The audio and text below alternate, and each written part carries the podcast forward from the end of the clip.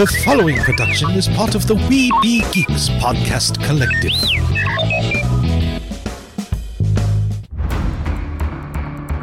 From days long ago, from uncharted regions of the universe, comes a legend.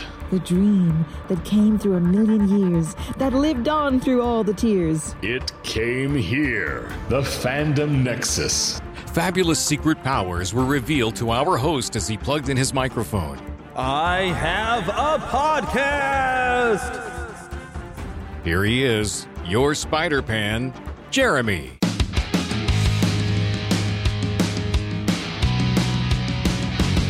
Yes, greetings. It's me. It's me, your Spider Pan Jeremy, and uh, it looks like I'm flying solo. Uh, I had tried to set things up where uh, where Phil was going to be joining me again today. Uh, don't know what happened. It's getting difficult to coordinate timing with everyone, uh, so I'm doing more and more shows on my own. Uh, you know, he's of course a busy pastor, and both of us have some health issues. I actually was planning to record maybe yesterday, but I wasn't feeling that well. Last couple of weeks, I'm sorry, I just I wasn't feeling well, and I'm adjusting to uh, getting back on some medication and whatnot. So, uh, you know, that's kind of what happened there. And now that we're also having evening church, Philip is kind of busy on Sundays, and that's when I'd like to record the show to get it out to you by Monday. But here it is Monday, and I'm recording the show now. And I tried to coordinate with Philip, but now I can't find him. So here I am on my own, but we have lots of fun to have together, you and I as we've got the Flash movie has been out now for a week. I meant to have the review last weekend. Uh, Philip and I got a chance to go and see that. Also, there's a Stan Lee documentary. Uh, I also got an opportunity to go to an event here in Kansas City, the Spider Man Beyond Amazing exhibit out at our Union Station. Now, I think this might be a touring type of a thing, so this is something you might have the opportunity to go on and check out yourself. Uh, I did not get a chance to see the Spider Man, uh, what is this one, Across the Spider Verse? I don't know the the newest Spider Verse cartoon. Didn't get a chance to see that one. Things always kept getting in the way, and then of course the Flash came out. There's a lot of movies that have come out. Uh, I'm actually curious about that that uh, Wes Anderson movie, The Asteroid City. I'd like to check that one out as well. Elemental has come out as well. Uh, not planning on seeing that one. I have really kind of given up on Disney and Pixar. Uh, I, I've been getting kind of the mix of people that enjoy it and people who haven't, and I'd rather not pay money for it because you know I've read some stuff and I just can't get down with the program over there anymore. I really just cannot do it. So uh, I'm not planning to see it. I'll probably just see it when it pops up on Disney Plus if if I watch it. If big if huge if. Uh, and this is it's disappointing. Pixar used to be like you know some of my favorites movies, you know, of the recent years were coming from Pixar, but they really kind of went downhill and then just start putting out just terrible movies. Uh, I haven't liked one of their movies since. Uh, well, I liked the um, the one I can't remember the name of off the top of my head. Wow, the one with the fish. I liked that one, but they haven't seemed to really hit the stride that they had uh, before. I mean, they've put out some movies that were good, and then some movies that were just awful, and some movies that were just okay. Uh, but it used to be every one was just a, a banger of a movie, and uh, I really don't feel like they've done that, uh, and neither has Disney. Uh, but yeah, uh, we could go on for a long time about that, but I won't. All right, but let's get into some things. Uh, first, of course, we like to ask the question, What have you been watching? And as of today, I watched the first episode of Secret Invasion from Marvel.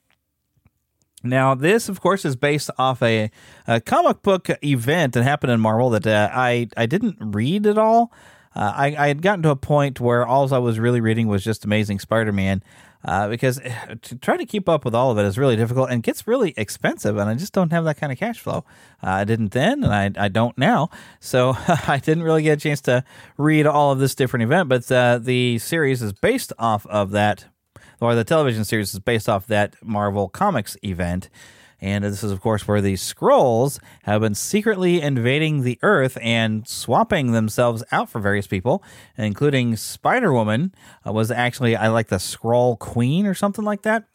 Uh, that ended up being kind of a big deal, and it, it turns out it had been she'd been swapped out for quite some time, and they even had a uh, Spider Woman series after it was all over with, where she was trying to regain people's trust again because she'd missed out on a large chunk of her own life.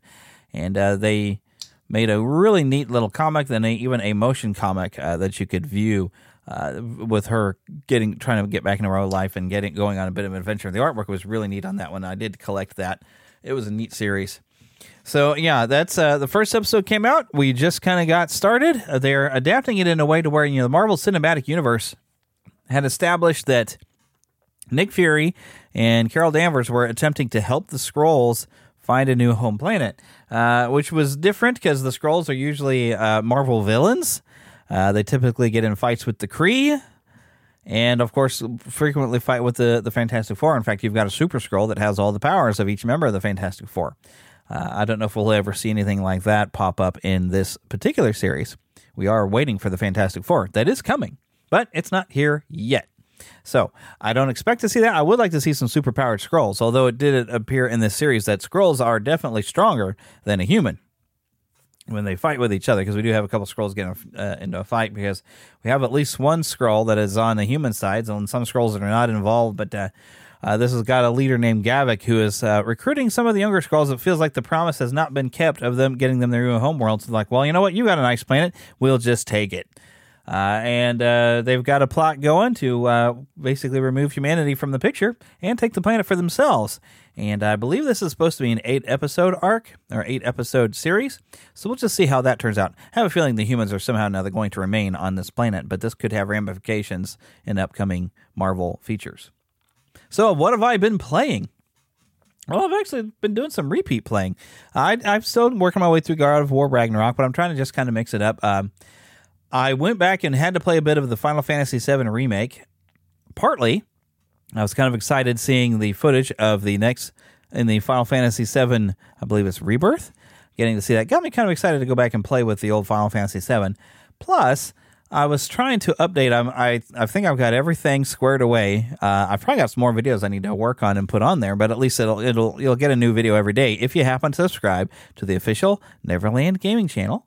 Uh, I've got uh, basically one hour episodes uh, of of Final Fantasy VII remake popping up every day for a while until it runs out. And I had to go through. I was missing some video from my previous playthroughs, so I had to go and replay some areas. So, uh, and then you can definitely tell the difference between like when I'm playing on a PS5 and how, how high the quality of the videos you could save on that is uh, versus me streaming on a PS4 and having a microphone. And uh, it on the PS4, it didn't quite look as good. It's like the um, the uh, resolution was was dropped a little bit there, so you can definitely see some difference. Uh, and you can hear me talking to me, and you can even see some of these clips will have the old Neverland to Disney and Beyond logos on the front of it instead of the uh, the official Neverland Gaming channel because I had stuff on just one channel, and I've, I've, I've been consolidating to where there's a gaming channel and a podcast channel, and then just my personal channel on YouTube.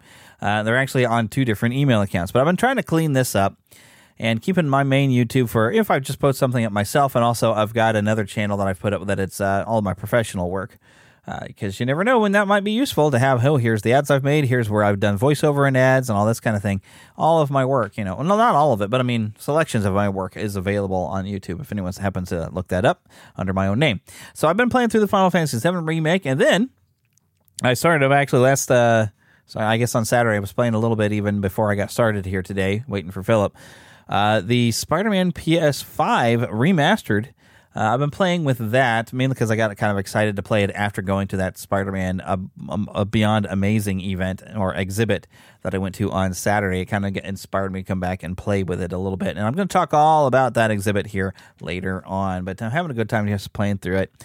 Uh, it's just it's just a great game, and of course we've got the sequel coming up in October, and uh, I am of course just like you, I'm sure excited to play it.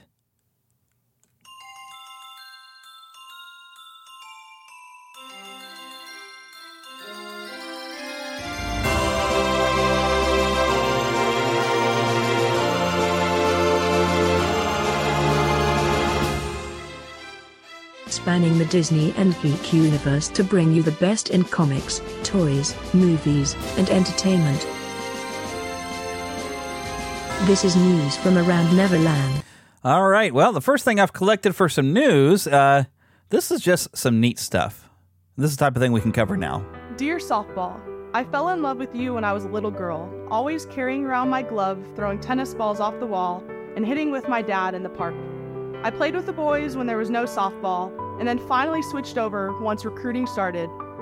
And that's when it started to get serious. I hungered for competition and strived for excellence. But for a while, you were something that my hands had such a tight grip on. My identity was tied so tightly to a game that leads to failure almost all of the time, and I rode the roller coaster of emotions. Then I met Jesus. I learned I have a loving Father who died for my sins and has a plan for my life, a plan to give me a hope and a future. My perspective changed when I realized you were just something I did, not who I was. Jesus tells me who I am, and I wanted to bring this light into the softball world and play the game differently. I was so blessed to have the opportunity to attend the best university in the country and play for the best program imaginable. Yes, winning a few national championships and winning some personal honors is amazing, and I will never take that for granted. But it is so much greater than what goes on on that dirt. First, I have met some of my best friends and my future husband at OU. Praise the Lord. But even more so, the Lord has given me a platform to shine a light that the world tries to dim. The expectation is to idolize you, and the promise is that true joy comes from reaching a goal that you have put all of your effort into. Yes, we as Christians are expected to work hard at all that we do for Christ, but the real victory has already been won on the cross Jesus dying for my sin and saving me. Because of this, I have an eternal hope that allows me to play your game free with fullness of joy that comes only from the Lord. With this mindset, I have played the most joyful softball the last five years. What's crazy is that this joy doesn't come after big wins, home runs, championships, etc., because all of those things will fade away. I am filled with a steadfast joy when I see one of my teammates decide to get baptized and become a sister in Christ. I will never forget worshiping with my teammates, singing the song Nobody in center field after winning the second national championship. God is so awesome. My prayer when I started college was that I could be a vessel that the Lord uses in His kingdom to bring others to know Him. As I leave college softball, I pray that others can know how loved they are by the Creator of the world and that Jesus can use you in mighty ways. You just need to be willing and obedient. I'll end with one of my favorite verses, Romans 8:28. And we know that in all things God works for the good of those who love him, who have been called according to his purpose. Sincerely, Grace Lyons. All right, so that's a video that was put up by the NCAA Championships. Oklahoma's Grace Lyons reading her Dear Softball letter. Uh, she is, I believe, graduating from uh, Oklahoma University. And uh, her softball team won the NCAA championships, and they've been going viral for the press conference they had right afterward. And uh, I thought it was some really, really, really, really neat uh, videos coming out from them, and I enjoyed watching this one. And uh, I, I figured it was news. That is something that are, this is how much this show has changed. I feel more free to share things like that with you, and uh, I really enjoyed that. That was some good news, you know, uh, for a change of. Of course, it's been a couple weeks now since they've won, uh, and some videos went viral of them. But I wanted to share that with you because I thought it was some good stuff. We also have some sad stuff to share, but this is a, you know, this is good remembrance of life, and this is also going to fit in nicely with the me going to that exhibit. But uh, John Victor Romita Sr uh, January 24th, 1930 to June 12th, 2023. Uh, what it's, it, of course, you're probably familiar with his work. Uh, if you're familiar with comics on the Amazing Spider-Man, uh, co-creating characters including Mary J. Watson, The Punisher, Wolverine, and Luke Cage. Uh, he was, of course, a comic book artist and had a very uh, interesting style. Uh, he actually was a ghost artist in 1949, working for Timely Comics, which is you know what what would later become Marvel, and this is where he met Stan Lee. And in 1951, Romita began drawing horror, war, and romance comics for Atlas Comics, which had been known as Timely and became Atlas and would later become Marvel. Uh, he also drew some of his first superhero work in 1950's revival of Captain America. And then he started actually working for DC Comics from 1958 to 1965 and was the artist for many of their romance comics. And uh, he got really good at drawing beautiful women and became pretty well known for it. Uh, I'm, I'm, sure, uh, was it uh, J. Scott Campbell might be more known for it nowadays. Uh, he came back to Marvel in 65, drawing Daredevil. And then in 66, when Dit- Steve Ditko left Marvel, which, if you've seen the Stan Lee documentary, you'll get to see a little bit about that. And I had to, you know, I'll, I'll get into that here a little bit later of why Steve Ditko left. But this is when John Romita was chosen by Stan Lee to be the new artist for Amazing Spider-Man, and he really he uh, he made it. He, he put a bit more muscle on Spider-Man. He had a very unique style. It was very very cool of when he drew Spider-Man, and uh, I'm always mainly going to remember that uh, more than you know his work on Captain America. Because I mean, I I wasn't around during the time he was drawing, but his signature style lived on through the 60s and was brought to life in animation and things like that. Uh, so he really did some neat stuff. Uh, and I, there is a fun little bit here. It says Romita said he based the design of Mary Jane Watson on actress Ann-Margret, which you might know her from Viva Las Vegas and some other things. Uh, I remember her being actually guest starring in an episode of The Flintstones. And they had a really cute drawing of her uh, that they made and uh, called her, I think, Anne Margaret Rock, but she was disguised as Annie and she showed up as Pebbles nanny or nurse. Uh, so, yeah, I guess a nanny would be the thing. And so, but Pebbles figured out exactly who she was because she was singing songs to her. But she'd always tell Pebbles, you know, can't tell anybody. It's a really cute episode. But yeah, uh, very, very, very cool. And uh, he actually here recently came back and was doing a little bit more uh, work. Uh, and his son uh, John Romita Jr. has actually done some work on both Uncanny X Men and Spider Man, and also on The Punisher. Uh, he's got a very different style from his father, but his, his style is also very distinct. Uh, it, it, it's a style that kind of grew on me after a while, but uh, when I first was seeing him uh, his work on Uncanny and Kenny X Men, I really didn't like John Romita Jr.'s work. It's kind of blocky in style, but I always liked John Romita's look, and a lot of uh, poster work and stuff you could see was carried over from his style of artwork. Uh, so very, very, very sad loss, but uh, he left a heck of an impact on Spider-Man fans and Marvel fans alike. The only other bit of news that I had is this: we have hit the 35th anniversary of Who Framed Roger Rabbit, and I thought that was just kind of fun and unique. I haven't heard of any sort of special events going on, but you know, if you need a good reason to watch it, there's your reason. Other than, of course, you know, today that I'm recording is actually June 26th, and that's 626. So if you want to watch Lilo and Stitch, today's a good day for that as well. Uh, but I think I'm going to have to watch Who Framed Roger Rabbit. I haven't watched it in a while, so going to celebrate that 35th anniversary.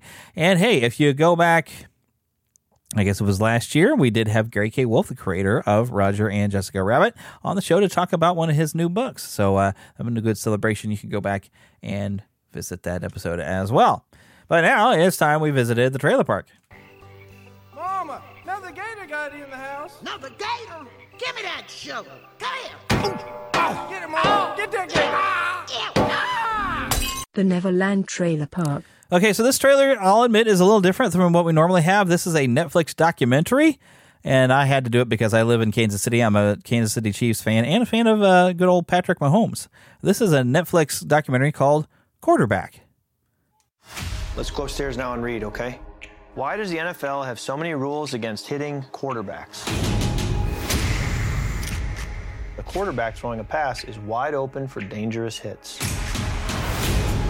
An injury to the quarterback can sink a team's entire season. I'm gonna take you out here. No. I'm good. This is about as close as they'll ever get to seeing what it's like to be a quarterback in this league. I dedicate my life to football. All day, all day. I love to compete. I love the relationships that come with that. I wouldn't trade it for anything in the world. He score? He's down. Uh, oh, I would have gotten up. Everybody sees the game days, but they don't see the day-to-day grind. Every season's a roller coaster. Hey, you get one opportunity a week. Marcus will keep it and score. Let's go! It's really nice to get him away from football and spend time with our family. She made it the first try. How many did y'all make? I can do that one. Just kind of a basic guy. We call it dad style. If ever I do go out of my shell, it seems to become a thing. Dive in. Let's go. This was the turducken. You get one game plan one game, then a completely different game plan the next. That's a good hit, though. Great play, dog. I know what I signed up for. You just got to be able to buckle your chin strap up. I'm here all day. I'm here all day. I'm here all day.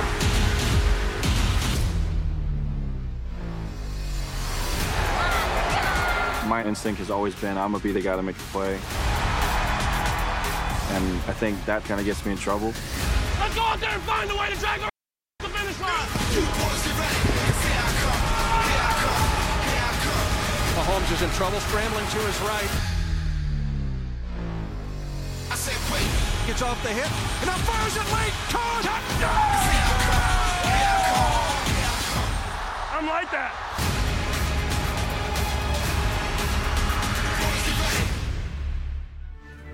So this is coming to Netflix on July 12th. I'm going to attempt uh, to go back. There's a little bit of mild language in that trailer. I'm going to attempt to do and see if I can edit some of that out. So either you heard it get edited out or you heard me miss it uh, as part of sentences. It's going to be bit of a challenge for me to edit out, but I'm going to attempt to edit that out for you. But I, I got to say, I'm pretty excited. If you're a football fan, uh, I'm not sure about everybody who's in this, uh, the different quarterbacks they talk to, but of course, Patrick Mahomes, who you hear the most of, and you get to see uh, some stuff with his family. There's a really fun little shot where they show his wife uh, getting a ball into like a the milk barrel, like a game, and uh, you know Patrick Mahomes doesn't quite get it in there, but uh, he has one where you got to throw a football through a hole, and he's like, "Yeah, I can do that one."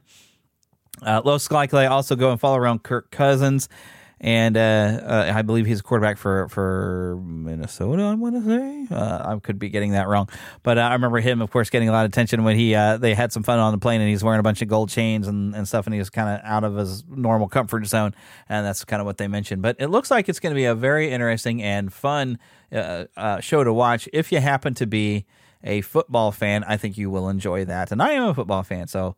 I plan to enjoy watching that on July 12th.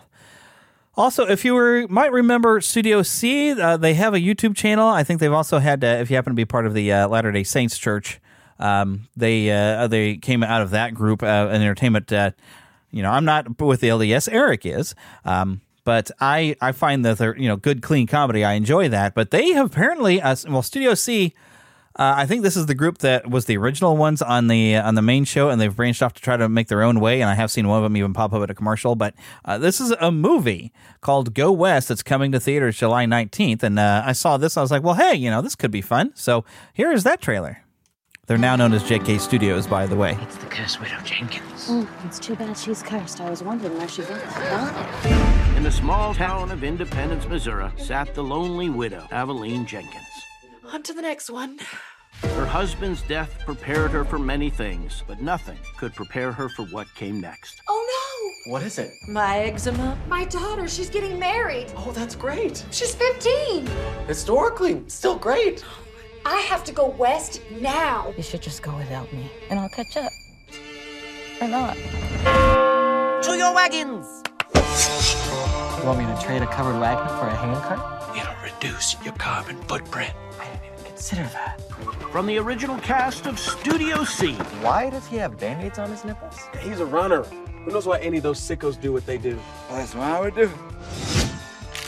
I'm suffocating.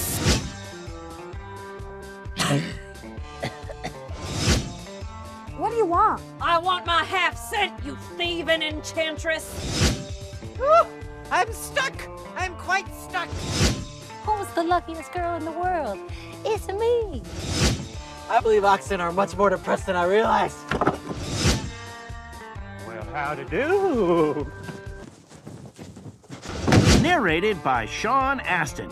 Shall we be off then? Westward ho, my comrades. Oregon Trail, here I come.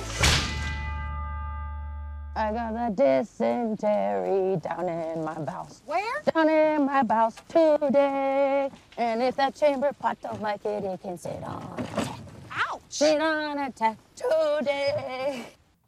So yeah, it's uh, it's not necessarily the funniest trailer, but uh, I I think when you see it, uh, it's a little bit funnier to see than it is just to hear it. But uh, I guess they also need you to go through to a, a, uh request this uh, to get onto your to nearby theater. If you go to jkstudios.com slash go west, and uh, you can attempt to get this to come to your uh, a theater because I mean it's a small independent film uh, by the original cast of Studio C, now called JK Studios, and this is a this is a gutsy maneuver to try to make a film. It's very low budget and uh, a few modern bits of humor, even though it looks like it's set in old Independence, Missouri, uh, which I. I'm I don't live that far from Independence, Missouri. Really, that's that's kind of in my area of the world. An area of Missouri is down south of me is where Independence is, so that's kind of fun. Uh, but uh, the synopsis here says: Go West tells the story of two sisters traveling on the dangerous Oregon Trail, meeting hilarious characters and encountering crazy obstacles along the way. So if you're interested in seeing that, go request it to come to a theater near you, which I should probably go and do that to try to get it to come to a theater nearby me. All right, now we have something coming from Disney and Pixar, their 28th feature film, and I figured I would just go ahead and share it, even though I'm really not that interested.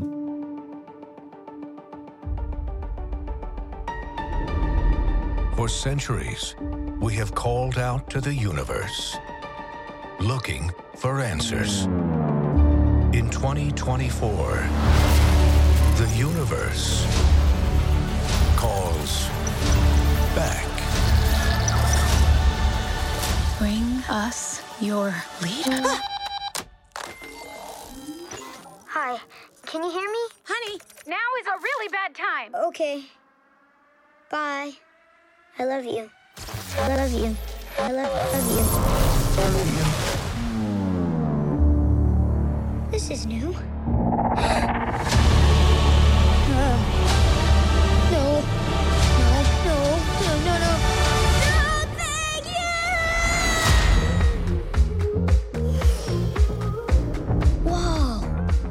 Please state the name of your homeworld.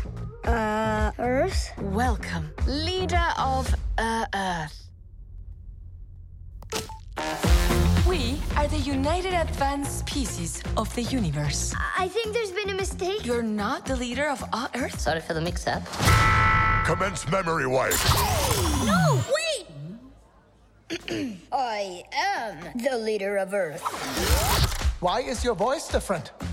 Uh, I've always talked like this since I was a kid, which I'm obviously not anymore. But yes, I run the planet. The trial of uh, Earth can proceed.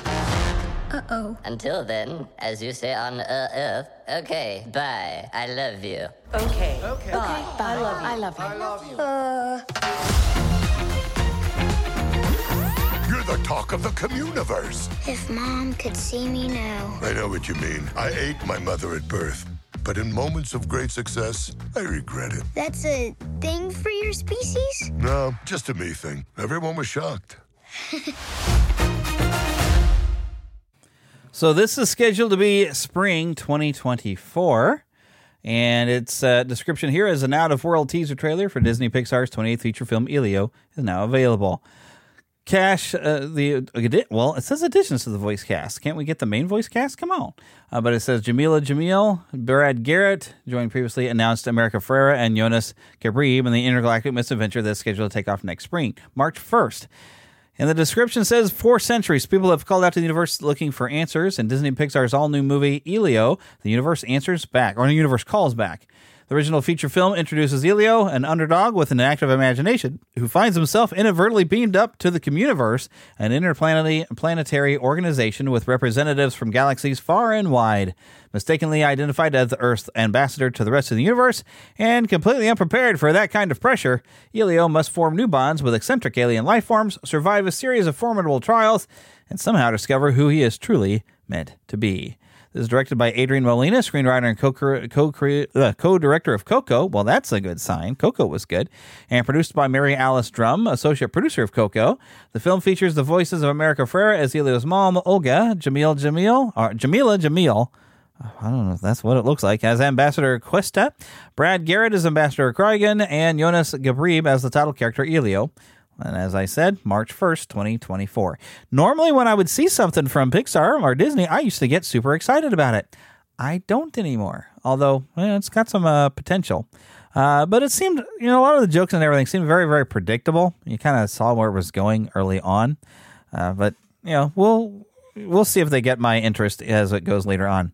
Here's something you're only going to hear about one time because this is going to be an R-rated film, and I don't cover R-rated films, but it's a Marvel film. It's a Spider-Man villain, so I thought we would uh, check out the trailer. This is Kraven the Hunter.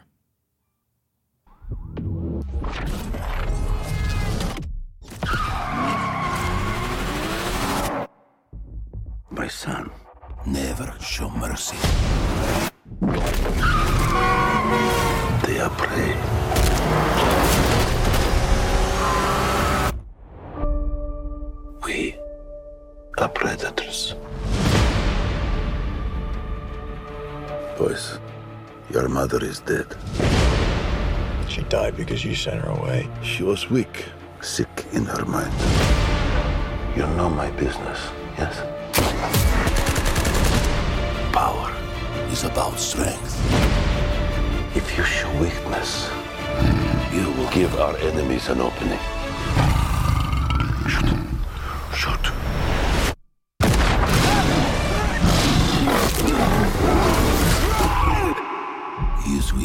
Like his mother.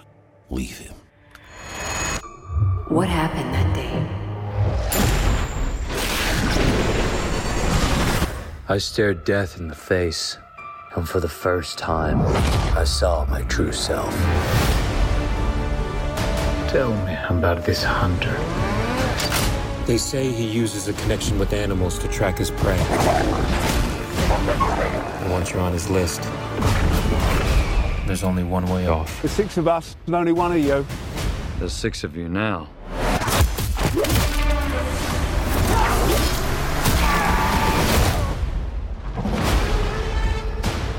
Why do you hunt? My father puts evil into the world. I take it out. I think you're some kind of honor. You are exactly like our father. Just another man hunting for a trophy. We're murderers. Isn't that what he taught us? You don't get to do that to me anymore. Mr. Taglin. Mr. Taglin? Where's Mr. Taglin? Oh, you're standing in him.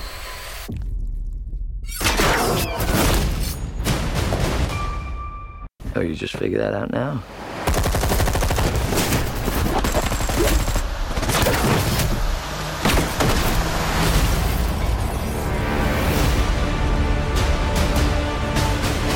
There is an animal in each one of us. Don't you want to know why they call me the Rhino?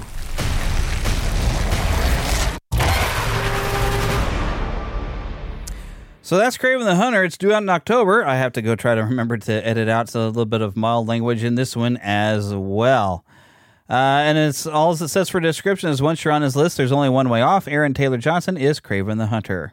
There is a Red Band trailer available uh, if you want to see the whole thing and all its uh, horrifically bloody glory, I'm sure, with probably a lot of language. Uh, this is a really bloody, gory type of trailer, even without being the Red Band trailer. So, uh,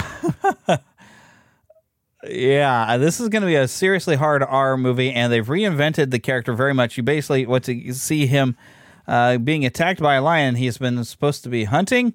He's failing at hunting, and uh, the the lion bleeds into his open into uh, Sergei Kravinoff's open wound, and I guess that's he's going to get superpowers from that, and he starts becoming more of an animal and can communicate with animals. And uh, okay, and we even have a rhino that turns into Rhino instead of the guy in the suit. So they they really really just reinvented everything here. So uh, it's it's not the Kraven the Hunter that I know. Um, from from comic book reading uh, or anything like that. So uh, it is what it is. Uh, something I'm going to throw in here real quick because I see there is a nine days ago we got a, a, trailer on for Netflix for a live action version of One Piece. So uh, take a listen if you happen to be a fan of that anime. I think my wife has watched some of it, but uh, here, here we go.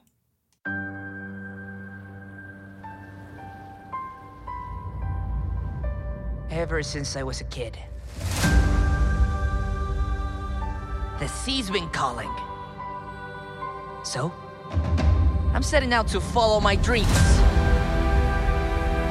I'm gonna be king of the pirates. All I need is a loyal crew. And I think together we'd make a pretty good team. We're heading up to the Grand Line. A treacherous stretch of ocean with bigger islands and bigger pirates.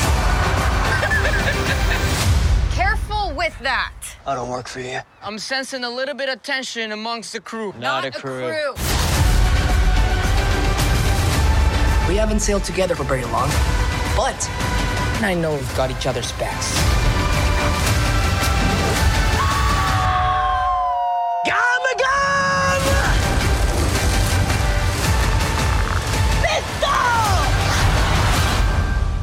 Great fighters call out their finishing moves. No, they don't.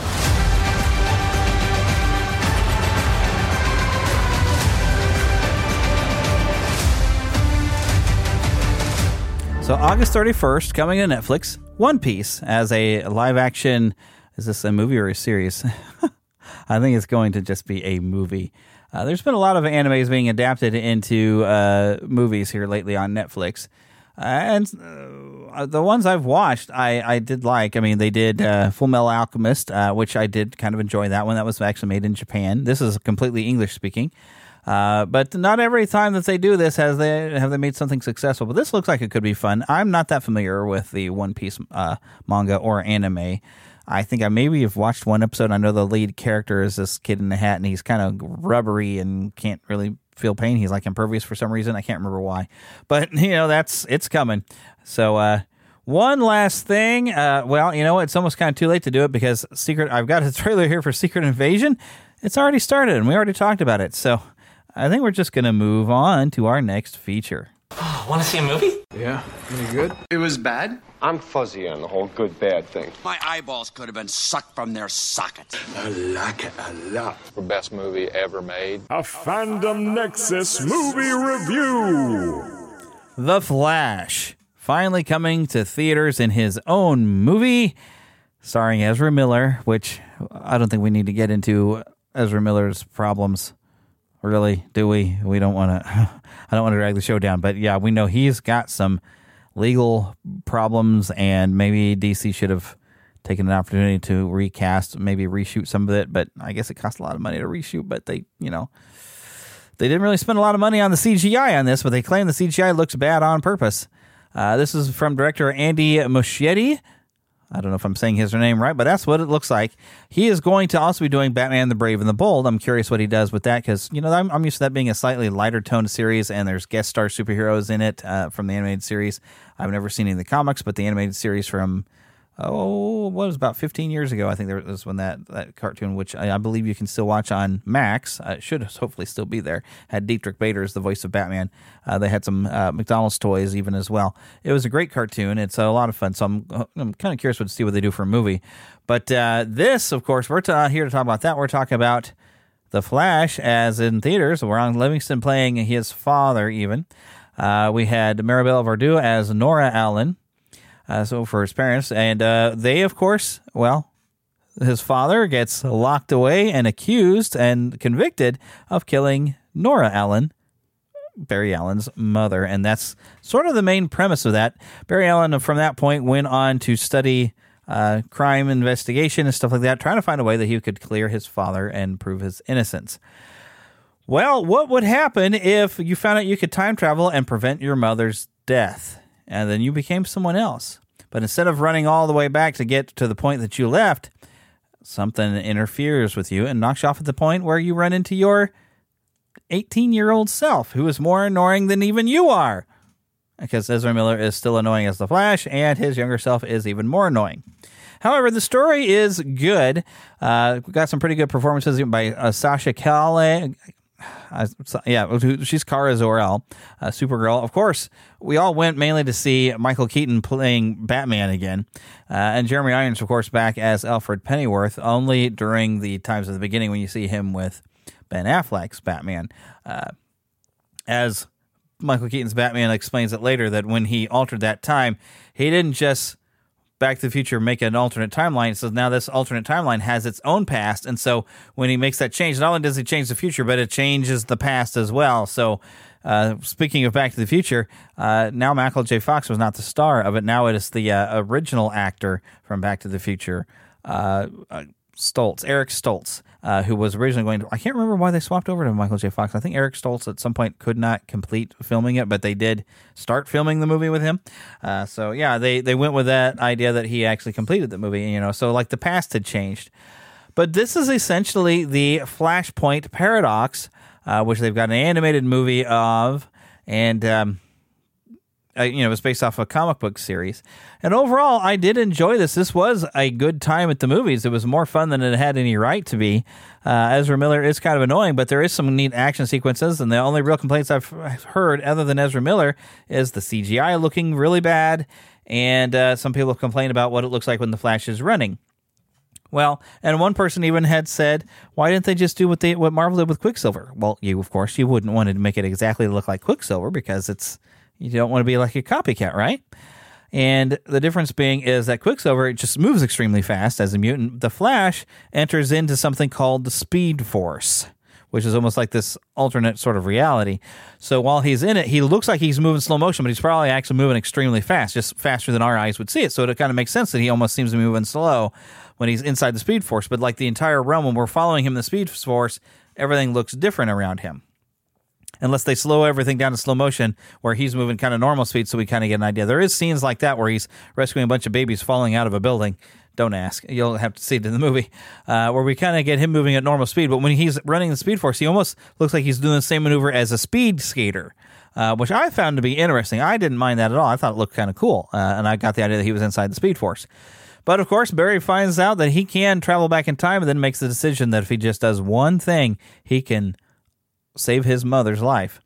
Uh, so yeah, with that, of course, that alteration, everything changes, and now he's got to set things right, and even try to get himself his powers, uh, thinking he can set things back to normal by just giving himself his powers and, and taking care of other things, realizing that there is no Superman when General Zod actually makes his arrival on Earth.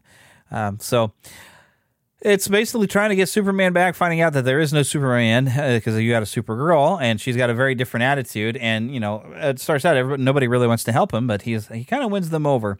Uh, the more grown up as uh, Barry Allen is more serious than he was in the Justice League movie. He's a little bit less annoying. Uh, but Ezra Miller himself is just kind of annoying in this. Uh, I, I liked him actually better in the Fantastic Beasts movie because he didn't have a whole lot of dialogue and much he needed to do. So there's not much he could really ruin. But you know, he doesn't actually manage to ruin this movie. I actually, like I said, it's it's more fun than it had any right to be, and I actually do recommend it. Philip and I both had a good time. It was actually a good movie, and of course, the highlight is, of course, Michael Keaton coming in as Batman. Although most of his action sequences looks like there's some CGI that took over to get him to be able to move a little bit more like the Batman we would expect. Uh, I I had also pulled out a. Uh, bit of stuff about the Flashpoint paradox. Uh, so let me go and update you on uh, what how it happened in the comics. So this is Barry Allen waking up, discover everything and everyone around him has changed. He's not the Flash, doesn't have powers. Uh, his mother's alive. His his father Henry died of a heart attack three three years previously, uh, alive and in prison in his own time, but in this timeline he wasn't. Captain Cold is Central City's greatest hero. The Justice League was never established, and even Superman is seemingly non-existent. Gotham City has a Batman, but it's uh, he throws criminals off buildings. Uh, Cyborg and Batman have a conference with a group of superheroes to discuss how Wonder Woman's Amazons have conquered the United Kingdom, while Aquaman's Atlanteans have sunk the rest of Western Europe. Battle between the two has caused massive death and destruction, and America is similarly similarly endangered. The heroes cannot cooperate to find a solution, and the meeting is ended. Barry Allen drives to the Batcave where Batman attacks him. Batman is revealed to be Thomas Wayne in this timeline. His son Bruce was killed by a robber instead of his wife and, and, and himself. And in this timeline, Thomas brutally beat the robber to death for murdering Bruce, and Martha went insane at the loss of her son, becoming the Joker. So you see, it was a very different world, and that's kind of what this movie is doing. It's like, well, the past is going to be altered as well as the future. Um, I don't want to read this entire thing. There's a very long thing I, I found out that gave the entire uh, story of this here. There was a prelude on the Flash, Volume 3, numbers 8 through 12. Then you have Flashpoint series, number 1 through 5, crossed over with Booster Gold. Uh, there's uh, some issues that were Batman centric. A lot of different things going on there, a lot of one shot things. Uh, but when this was put back to, together, uh, and I guess there is Flashpoint 10, 10th uh, anniversary omnibus was put out in April 2021. That's interesting. Has it really been so long that this all happened? But when it came back, though, uh, that's when we also got the new 52, and they tried to reboot the DC universe. It didn't go over very well, and they've actually rebooted the the new 52 since then. Um, interesting uh, little notes on from video games in the 2013 game Injustice Gods Among Us. There's a Flashpoint inspired design of Batman and Aquaman, Wonder Woman, and Deathstroke as downloadable content. The 2015 Batman Arkham Knight had Batman's Flashpoint design for a Batman as a downloadable content. 2017 game Injustice 2 featured the Flashpoint version of Wonder Woman making a cameo in Green Arrow's alternate ending as a member of the Multiverse Justice League. In a 2011 video game, DC Universe Online launched its 40th episode, World of Flashpoint, in 2021, featuring Queen Wonder Woman, Emperor Aquaman, Batman Thomas Wayne, and The Flash. So this was kind of a big event. Uh, DC has always had big events like that. You had the Crisis on Infinite Earth and stuff like that, where their concept of the multiverse really got started. But this is how in the films they've managed to bring a multiverse together. And we do see a multiverse in the film towards the end. Uh, universes where Christopher Reeve Superman still is, Nicolas Cage's Superman still is, uh, Adam West Batman. You know, you get to see a lot of different characters pop up. It was really kind of neat to see at the end. I hope I didn't spoil anything for you, but uh, I thought it was a very, very interesting. Uh, but anyways, we will move on to the next thing. A Stan Lee documentary is on Disney Plus. Definitely well worth a watch. Stan Lee did so many interviews, and there's been so many little documentaries and stuff made about him. I've even got uh, when I bought my special edition version of the the first Sam Raimi Spider-Man movie. It had Kevin Smith sitting down with Stan Lee in a little conversation. Uh, I've also seen documentaries. I think I checked one out the library that kind of followed him around, and you get to see Stan with his wife, uh, Joni, I believe.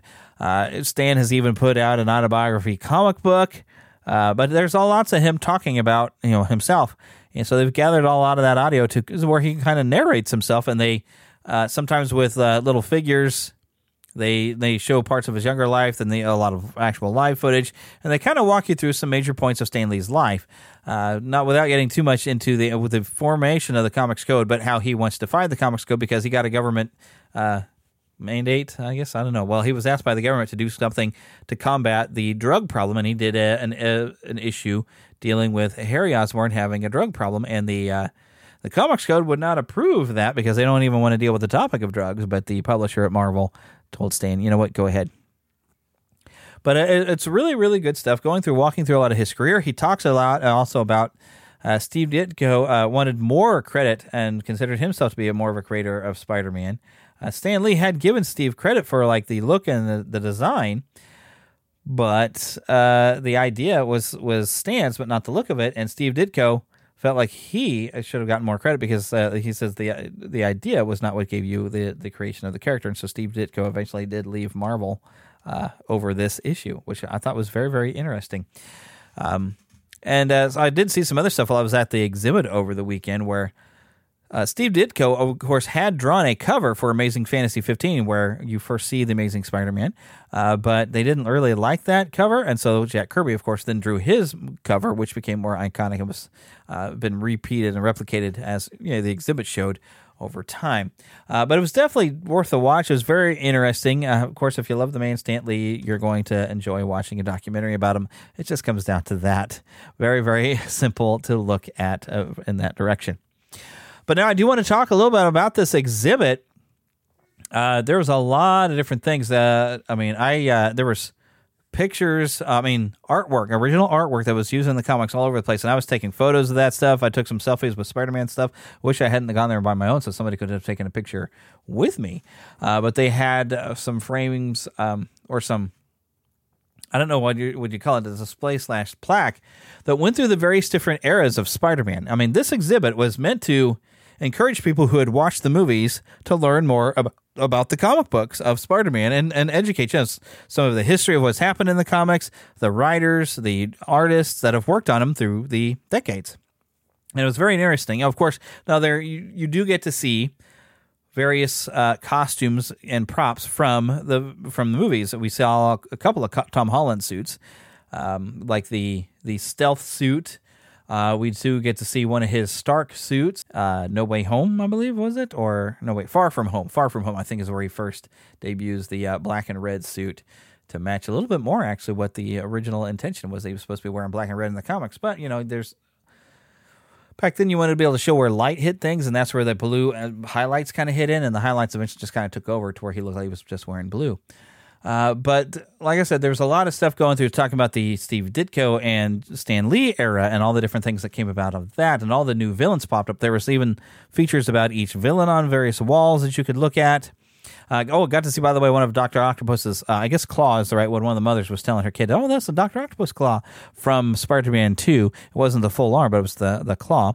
Uh, they had Green Goblin's mask and Pumpkin Bomb. They also had from Amazing Spider Man 2 that Green Goblin suit that um, the one uh, younger Green Goblin was wearing when they had a Harry Osborn Green Goblin in that one.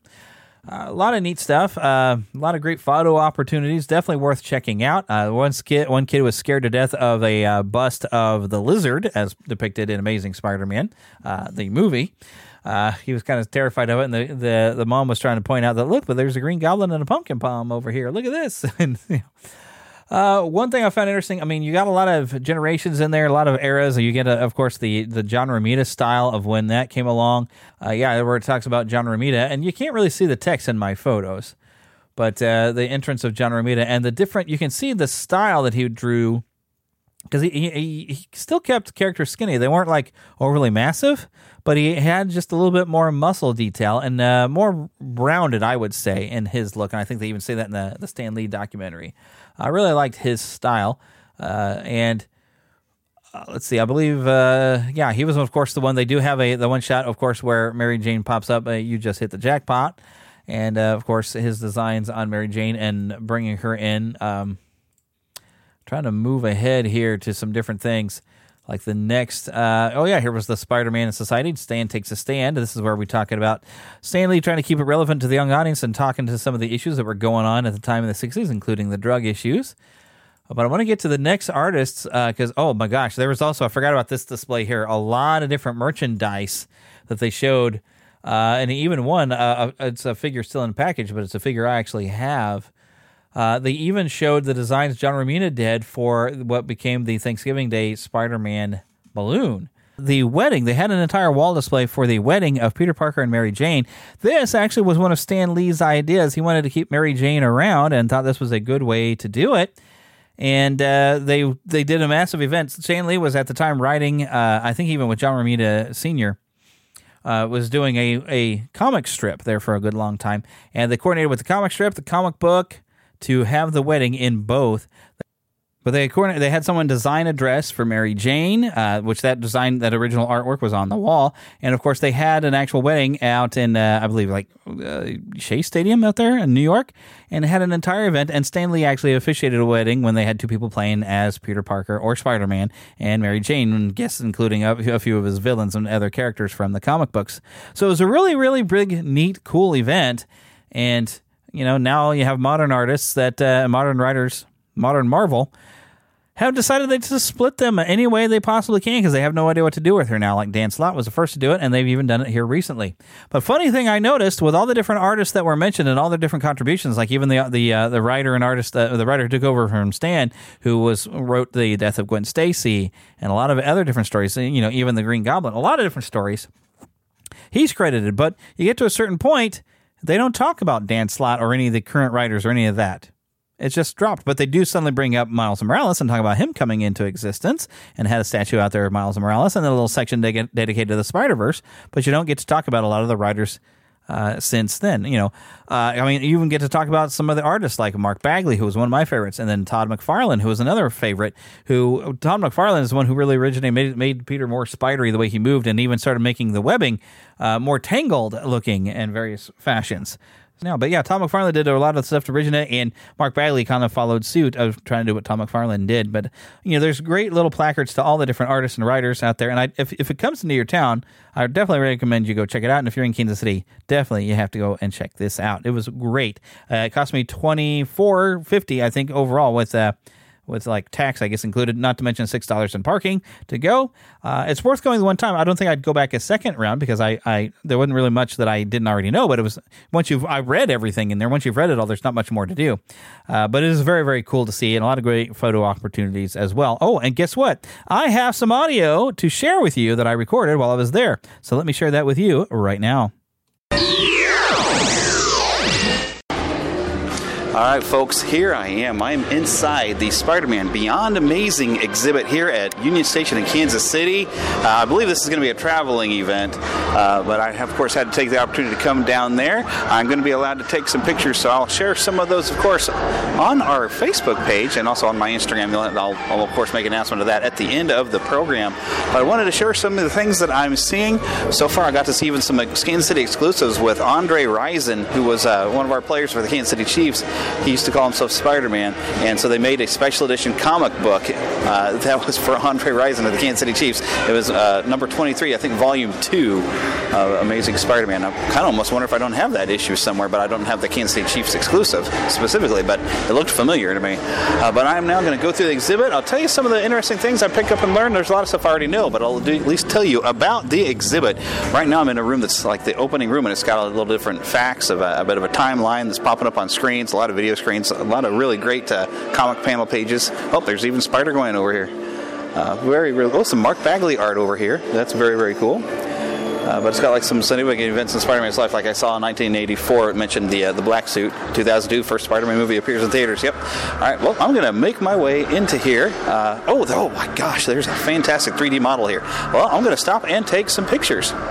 But let me read some of this to you before I take pictures. It says Spider-Man has always been a different kind of superhero. His origin story was different. His powers were different. His costume was different. He wasn't an alien or mythical figure or even a full-grown adult. Just a teenager with teenage problems. He didn't even want to be a hero at first. Only taking up the role after tragedy taught him that with great power there must also come great responsibility. Since his debut in 1962, Spider-Man has become an international icon. He has appeared in every form of popular media, inspired an entire Spider-Verse of related heroes and villains, and made millions of fans of all ages from every nation on Earth. This exhibition will take you from the web slinger's humble beginnings to his present-day status as one of the, world's most popular fictional characters. You'll meet Peter Parker's loyal friends and his most enduring foes, relive his greatest tragedies and triumphs, and encounter many of the other spectacular Spider characters who have appeared over the last six decades. Welcome to the web-slicking, wall-crawling world of the Amazing Spider-Man. All right, well now it's time for me to go and take pictures. Well, here's a fun fact that I didn't know. This is Strange Tales number 97, and they've got a, a, copy here of page two. This is a story called Goodbye to Linda Brown and features two characters named Uncle Ben and Aunt May, who starred in this as Stan Lee written and Steve Ditko uh, written, uh, drawn mystery about a vanishing girl a full two months before the publication of Peter Parker's origin story. How interesting. The existence of these prototypes is a reminder that the artistic process is a commercial, headline driven industry and more complex than we generally imagine. And looking even at the artwork, I mean, you, this definitely Aunt May and Uncle Ben when you take a look at them as, as Steve Ditko drew them later for Spider-Man. The only difference is uh, is Linda here, which I think she disappeared. But interesting, they were found a way to bring her back in the actual Spider-Man comics would be really cool. Well, here's an interesting fact I didn't know, and I don't think they mentioned it in the Stan Lee uh, documentary that's on Disney Plus right now. But uh, May 1941, Captain America Comics number three is the first time that you see anything written by Stan Lee, and it was apparently back in those days you had to have a couple of pages of prose fiction to meet some postal requirements for a second-class mailing. And Joe Simon figured, well, nobody read these little text stories, so it wouldn't do any harm to, to let Stan write it, and that's when Stan decided to call himself Stan Lee because he wanted to write real stuff later, as he mentions in the documentary that's currently on Disney Plus, which, by the way, I do recommend. All right, so as I'm standing here, they have a Secrets of Spider-Man, which I guess is something they printed fairly early on. It looks like it might be. Uh, well, no, it looks like st- uh, Steve Ditko's style, but they do explain some different things on the powers. And I guess this is the first time established that Spidey was wearing uh, like one-way mirror style lenses, uh, which so no one could see in, but he could see out. So that's always been the idea, which I thought that was something new they developed maybe for the films to try to make it you know more feasible than what it seemed like it has cloth over his eyes. But no, the idea was always that he had lenses on his eyes. Did not realize that. So that's been going on since the uh, the 60s. Very interesting. So, oh look, I actually learned something I didn't know. So this is interesting. So Ross Andru, uh, around 1972, is the first one that really started making Spider-Man appear in New York. Uh, he even would sometimes, I guess, lean out of the windows on uh, the 59th Street Bridge uh, and take photos, and he would use that for the backgrounds and stuff to make realistic depictions of New York in the backgrounds uh, for Spider-Man. So he kind of made it definitive that he was in New York. That's interesting because, of course, you know, most of the sixes, and we know like DC always has Metropolis, Gotham City, Central City, all that kind of stuff. But it's always been kind of cool that the Marvel Universe takes place in a real place. But it's very neat that he wanted to make it real. Uh, I, so I get a kick out of that. So here's a guy that definitely needs to be mentioned. Uh, I figure it's a Gerry Conway, or Gary, probably Jerry, uh, but he's the he took over writing in 1971 for Amazing Spider-Man, and this is the guy who's have a, a run from Amazing Spider-Man 111 to 149. Uh, he's the one to kill off Ben Stacy, Gwen Stacy, and Green Goblin, and also brought in characters like Tarantula, Hammerhead, Jackal and the Punisher, uh, and even had stuff like the Death of the Molten Man, the Spider-Mobile, uh, Harry Osborn becoming the Green Goblin, and also the Aunt May and Doc Doc Ock romance that happened. Uh, very interesting. Uh, some of those, I think I have like reprints of some of this stuff. I know we got reprinted the Punisher uh, issue. Uh, I've even got one where it's the Punisher meets Archie that's got the same cover. Uh, but he also, the very last story arc that he did was where Jackal created the clones of Spider Man that would have repercussions later.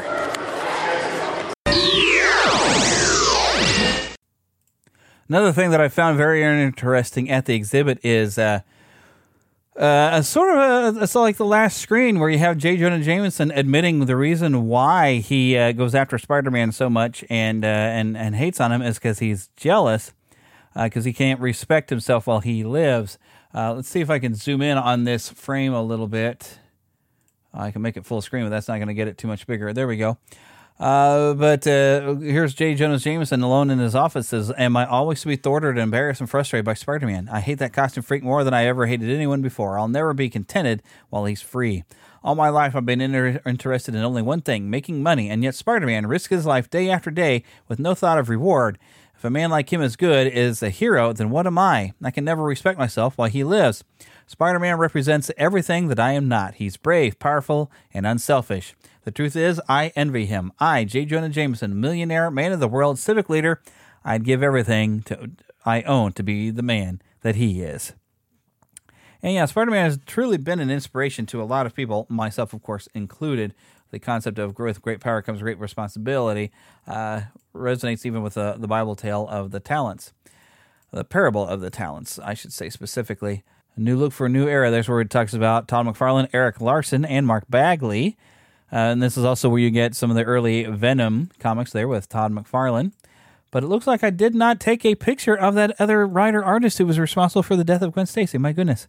Uh, something else that was fun, though, uh, there was a Sega Genesis out there with one of the red cartridges of Maximum Carnage actually going, and they were playing the intro thing. And uh, there was another family had stopped, and a father was showing his kids the game and we were talking about how you you know used to not get uh, that many continues. You couldn't save your progress. Uh, if you wanted to leave it and come back, you'd have to leave the system on, which I didn't really have that opportunity to do. Uh, uh with us, our Sega Genesis was plugged in the living room. Uh, well, well, my brother's Sega Genesis, he had plugged in the living room. I had a Super Nintendo in my room, uh, but my parents did not look too kindly on leaving that on. And that's where I played the Maximum Carnage game was on a Super Nintendo, and the only way I could beat it was with a Game Genie.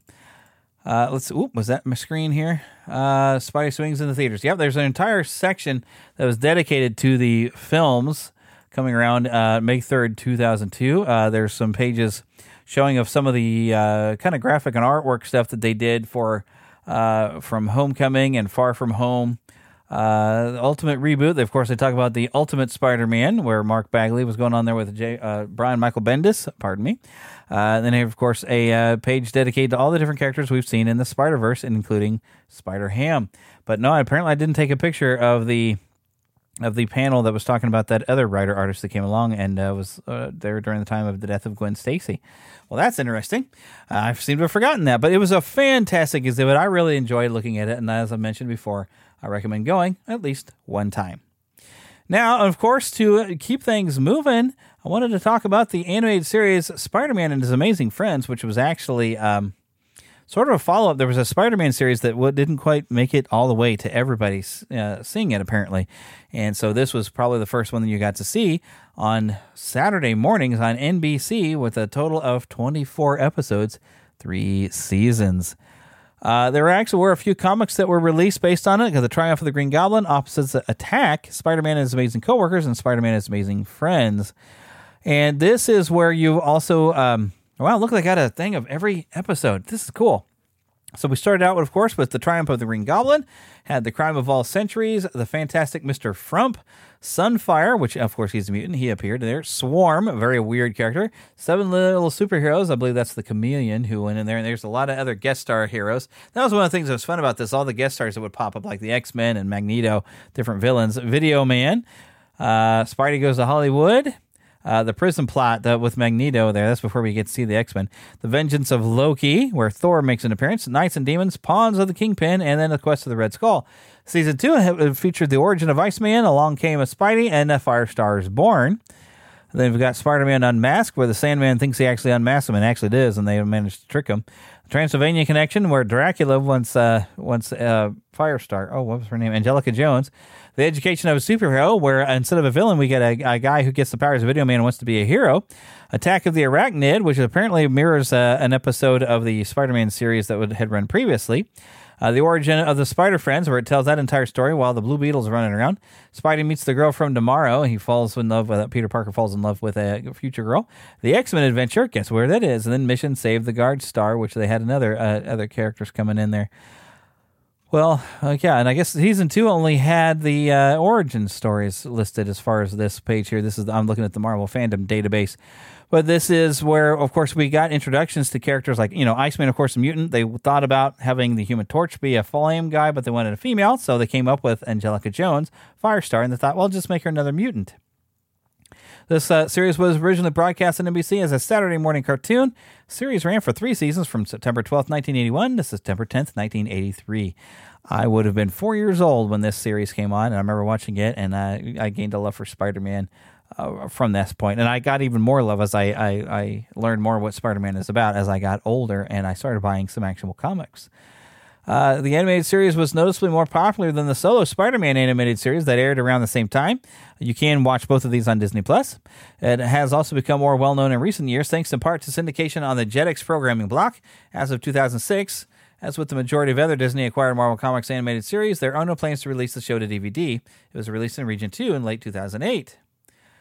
Uh, so yeah, this is Peter Parker with Bobby Drake and Angelica Jones. They uh, they come in as uh, boarding in with uh, Aunt May. She wants to run a boarding house, so they all live in the same house. They manage to make a little hidden crime lab or secret headquarters uh, that I guess yeah I think if I remember correctly, Tony Stark helps them with.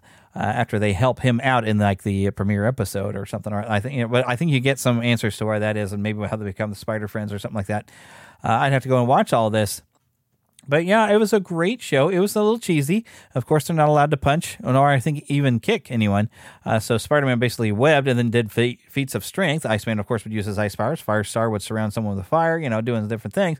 But they, they in the 80s, they really had to keep the, the violence down. Uh, and uh, in the 90s series, we even see that, uh, you know, um, John Semper said that with with the '90s series that he didn't want to have Spider-Man just punching everybody. He wanted to do something different. So he would have him kick him, but he would try to come up with creative ways to deal with the, with villains instead of just punching them. Voice cast included Dan Gilvezan as Peter Parker Spider-Man, Frank Welker, of course we know him as Fred from the Scooby Doo, and so many different characters. Frank Welker, just look him up on IMDb and you'll be amazed how many different characters he played. I mean, heck, in this one, He's Bobby Drake, Iceman. He's also Flash Thompson, and even Ms. Lion, the dog. Uh, Kathy Garver was the voice of Firestar. June Foray was the voice of Aunt May. Uh, she's, of course, was everything. My goodness. Uh, Rocky from Rocky and Bullwinkle. So many different characters, June Foray. Uh, Dick Tufeld was the narrator in season one, and then Stan Lee took over in seasons two and three to narrate. William Woodson played J. Jonah Jameson. William Marshall as Tony Stark, Iron Man, and also Juggernaut. Chris Latta was Sandman. Dennis Marks as the Green Goblin, and Michael Bell for Doctor Octopus. Now, Michael Bell, of course, you might know him also playing Duke on GI Joe, and even the premiere episodes of Star Trek: The Next Generation. Uh, he had a, he did also some other Marvel stuff. He also uh, voiced Cyclops in an X Men, uh, Pride of the X Men. So I mean, this was a great series, and I remember watching this on Saturday mornings. And uh, at some point, they did bring it in with an Incredible Hulk series. Now, the Incredible Hulk, I remember from the live action series, uh, sort of terrified me. I was terrified of when he would turn into the Hulk with the live action, but then he was brought into a cartoon. I was able to look at the Incredible Hulk differently as seeing that this is a cartoon character. I was still, I still didn't become a, quite a fan of the Incredible Hulk, but I was able to look at, oh my gosh, he's supposed to be a Marvel hero. So I looked at him differently. So it was it was during this block of animation from Marvel Animation that I was able to get a different look of things. Now this has become such a popular series with uh, people my age that uh, there is there are toys, uh, a sets. It'll cost about eighty dollars from Entertainment Earth. I'm planning to order it, where they they get a figure of uh, that basically look like this series, all three in a box, and the box actually has like the title screen look which if this was any bigger, I would save it to my computer. You know, there is a picture of the title screen over here at the Marvel Animated fandom page, uh, which pretty much has a lot of the same information uh, that the other one had. January 2009, IGN dubbed this series the 59th best animated television series, which beat out Spider Man at 84. The Spectacular Spider Man and X Men are the only two Marvel series to beat this series at 30 and 13, respectively. Uh, in the 2009 video game Marvel Ultimate Alliance 2, if the player chooses the anti registration side, you can talk to Firestar and ask how she feels teaming up with her old buddies Spider Man and Iceman again, which is, of course, a reference to this series. Rotten Tomatoes ranks this series amongst one of the top 100 superhero series, with this series at 48, above Big Hero 6, and 100 Spider Woman at 89. Iron Man Armored Adventures 86. Well, there's a lot of other different ones that mentions, but uh, yeah, just uh, this always had a pretty good reception, and it's got a lot of nostalgia connected with it. If they were to show this series now, I don't know if it would necessarily have the same impact. Uh, I don't know. But Wikipedia says this series was an attempt by NBC to replicate some of the success ABC enjoyed with the Super Friends franchise. The makers of the show originally intended the stars to be Spider Man, Iceman, and the Human Torch, which I mentioned before. However, legal issues about the rights of the Human Torch character, which had also plagued Marvel once before, the 1978 Fantastic Four cartoon, led to the Human Torch being replaced by a new character, Firestar, who had similar powers but was a mutant like Iceman. Okay, so I thought they just wanted a female, but no, they couldn't really get. They were having problems with the rights for the Human Torch, which probably has something to do with the name because there was a Human Torch in the early days of uh, Atlas Comics, and it was a, an android who who lit, lit fire. And I wonder if the original creator, uh, the the name still had some rights to the name of the Human Torch. Don't know. But yeah, this was a uh, a great. Oh, Lightwave. That's the character I was trying to remember earlier. Her name was Aurora Dante, like her half brother Bobby Drake. A Lightwave is a mutant. She can manipulate and control light. Now, I don't know if she's ever popped up in uh, any of the uh, comic books. I'm not that familiar with Lightwave, but I do remember that issue. And I, remember, uh, I, I, saw a picture of her when I was going through the episode titles. She was in one of the final episodes. Ooh, even Hans Conried played the chameleon in Seven Little Superheroes. That there's a lot of great people who worked on this show, and if you haven't gotten a chance to check it out, even Alan Young is Mr. Frump, you know, later known as Scrooge McDuck. You can find it all on Disney Plus. Uh, I found myself sometimes when I'm, you know, I'm trying to get myself to sleep, I'll turn this on and just let it play and, and just watch a little bit until I go to sleep.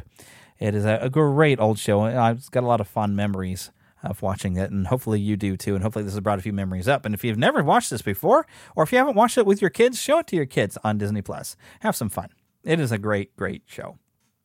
But it's time for me to wrap this up. We've gone on long enough, I figure. Make sure you visit our website, neverlandpodcast.com. You can find everything there, including finding links if you happen to have a podcast yourself uh, my podcast reviews. You can get in there and uh, set up an account and find all your reviews from around the world, and they they'll get emailed to you. So you can find all your reviews and find an easy way to have people write reviews for you. Which, by the way, if you've not reviewed the show, please do. That does help us get out to more people. Make sure you do share the show with people if you do enjoy it. And I want to, of course, thank Karen Kennedy, Ricky Pope of Christian Nerds Unite, and Darren Wilhite of the Wilhite and Wall Show for the help in making my introduction. Those are the voices that you hear.